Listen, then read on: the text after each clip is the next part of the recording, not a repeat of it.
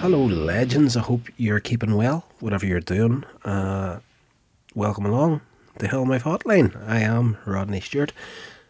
Buffy the Vampire Slayer time. This episode is called Nightmares. Now, I think out of the entirety of season one of Buffy the Vampire Slayer, this has to be my favourite.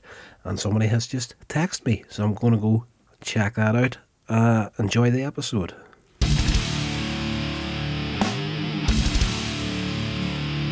This episode is probably one of the best in season one. It is episode 10 entitled Nightmares.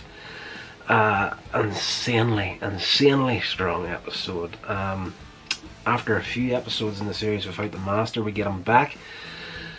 It opens with Buffy in his lair. He attacks, bites her, but lucky for her, it was only a nightmare. There's a lot of that happening in this this episode. We get a little background in the episode of the relationship between Buffy and her father, her insecurities about, um, you know, she kind of holds herself responsible for the breakup of her mother and father's marriage.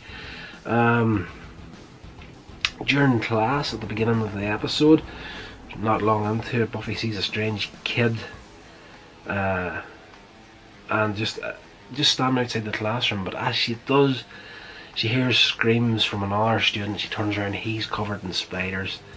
And the kid outside the door says sorry about that. And that's just pretty much where the episode opens and get the opening titles there.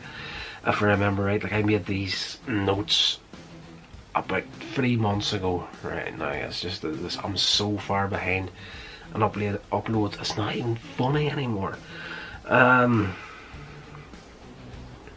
we cut back to the master then as he's teaching the anointed one you know the the the kid uh, teaching him about fear and how you can control it he demonstrates his control of fear and pain by touching the cross and drops his drops stops his hand from catching fire uh, that's how strong the master is you know like crosses of course burns vampires uh, he can put the hand on the cross, starts to burn, but then he can stop it and just stop that reaction. So he's an incredibly, incredibly strong vampire.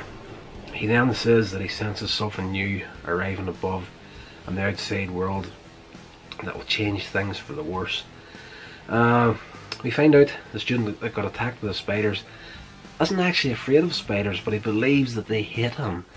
Uh, as a as a child, he had a huge collection of spiders, but while he was away for a couple of weeks and left his brother in charge of them, he didn't care for them right, which killed him. Since then, he's had nightmares that the spiders coming after him. So, you know, if you have any kind of knowledge of like horror or anything like that, there, it's it's going to be pretty obvious where this episode is going to go, and I was kind of keeping up with it at the very start, I was like, okay, obviously, uh, the things that people dream about, their nightmares, their deepest, darkest fears are coming to life in some way, shape, or form. Uh, now, of course, Buffy has another uh, nightmare experience of a history test she didn't study for. Uh, and as she's starting to fill out her name on the test form, time skips ahead by an hour and the class bell rings. Uh, she didn't even answer one question. Uh, typical sort of teenage fear, high school fear. Uh, but she sees the strange kid again. As well, uh, a female student sneaks into the, the school boiler room to smoke a cigarette and is attacked by a demon. As he beats her, uh, the camera lands on a on a sign that says smoking kills so we've got that kind of uh, social justice warrior message in this episode as well. You know, you know, if you were down here skiving off to smoke a cigarette, you wouldn't get beaten up by a, a demon. But uh, she survives the attack, and anyway, Buffy and Giles visit her in the hospital. She explains what happened to her, and that the demon said, "Lucky 19 before the attack." So that, for me, at that point in the episode, I was thinking to myself, okay, this this demon is coming after people. She's the 19th victim. Uh, the doctor says she's lucky, as the first victim is still in a coma. So, uh, uh, strange things keep happening more and more at the school. Giles forgets how to read. Of course, he's Buffy's watcher, uh, a highly intelligent librarian. Uh, everything that he does concerns books, his research and whatnot, and to lose his ability to read is just his worst fear. Uh, everyone's worst fears are starting to actually happen, come real. Buffy's dad turns up and tells her the reason he left Buffy's mom was because of Buffy. It was all her fault that the marriage broke up. Uh, Sarah Michelle Gellar acting in this point of the episode is absolutely heartbreaking. Like she really does do a fantastic job in just physically showing the emotions of a daughter being told by her father that everything's her fault. If she was never born, things would be so much better. Uh, the dad says he don't want to, doesn't want to see her, and he walks off. Uh, just then again, we see the small child, the strange kid, the coma kid. Uh, Giles works out, of course, that uh, the child's trapped in a coma and has somehow brought uh, the nightmares into the living world. Uh, Buffy finally meets the kid, asks him if he remembers what happened to him. He says, The ugly man tried to hurt me. Just then, a nightmare figure appears and attacks Buffy, but he's far too strong for her to fight. Uh, I started to get an idea of where they were going to go with this episode at this point. And the man, they did it well. They actually really did this so flipping well. Uh, Buffy goes into the basement and an arm reaches out, grabs her. Uh, Buffy and the kid are trying to get to safety. Uh, the kid sees a lot of our kids playing baseball and says, It's bad when you lose. He said it was my fault. Uh, his team lost the game the day he was attacked. Uh, reality begins to twist for everyone. Willow is made to perform soprano on stage. Xander is tormented by a clown from his sixth birthday, which kind of reminded me of. Do you remember the hell scene in Bill and Ted's Bogus Journey? Sort of similar to that. Uh, of course, at Ben Xander, there's a bit of comedy involved there. He's like a comic relief in this episode because it is a very dark, intense episode for this series. Um, Buffy and the, the kid find themselves in front of a grave uh, as the master appears. Uh, open grave. Uh, he throws Buffy into the coffin in the grave and starts shoveling dirt on, on top of her. Uh, of course, if you're not paying attention to the series, you're thinking, oh crap, this is a surprise, he's actually out now. It's just, it's obviously, it's a nightmare version of him. And because nightmares are becoming real at this stage in the episode. People aren't falling asleep to start the nightmare.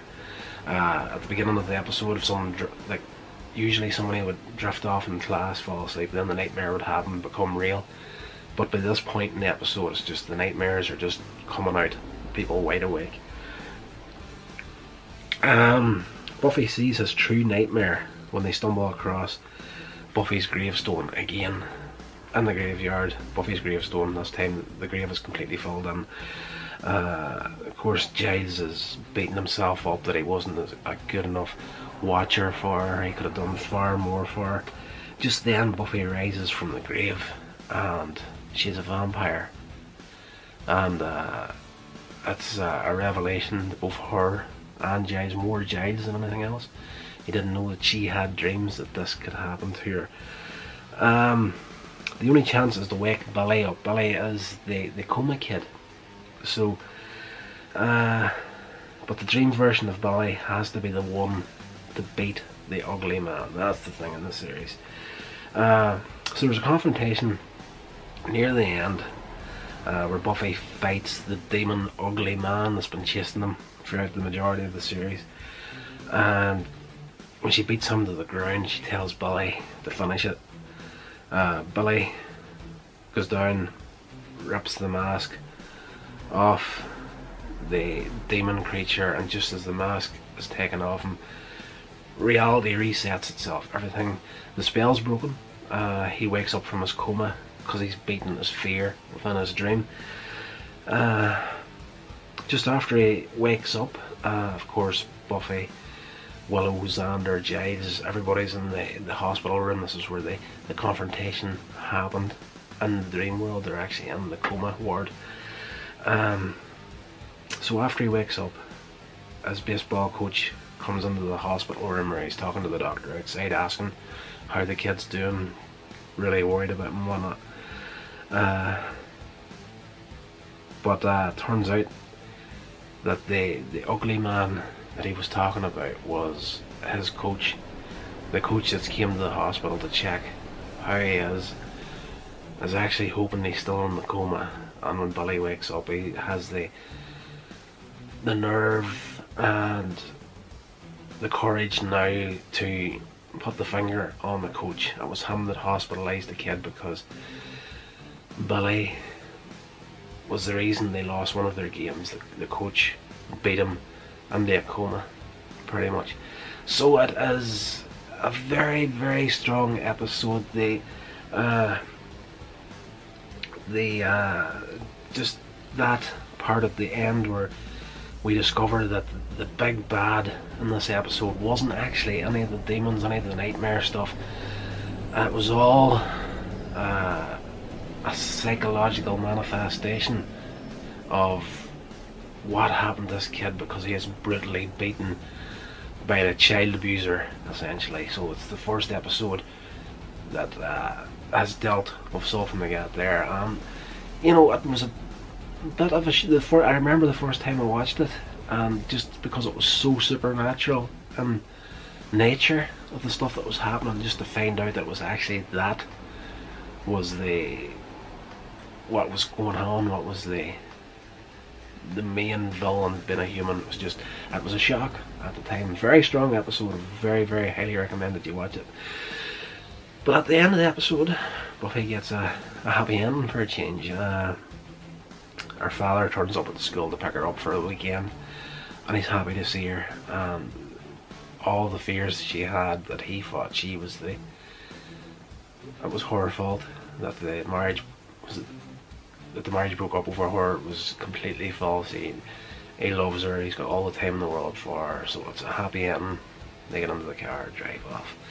So, this series is absolutely fantastic. I love it. and I'm just, I'm so sorry that it's been so long since I did a review on one of them. So definitely, if you've never seen Buffy the Vampire Slayer, get your hands on the box set, check it out for yourself. This has been a production of Coins Edge Media.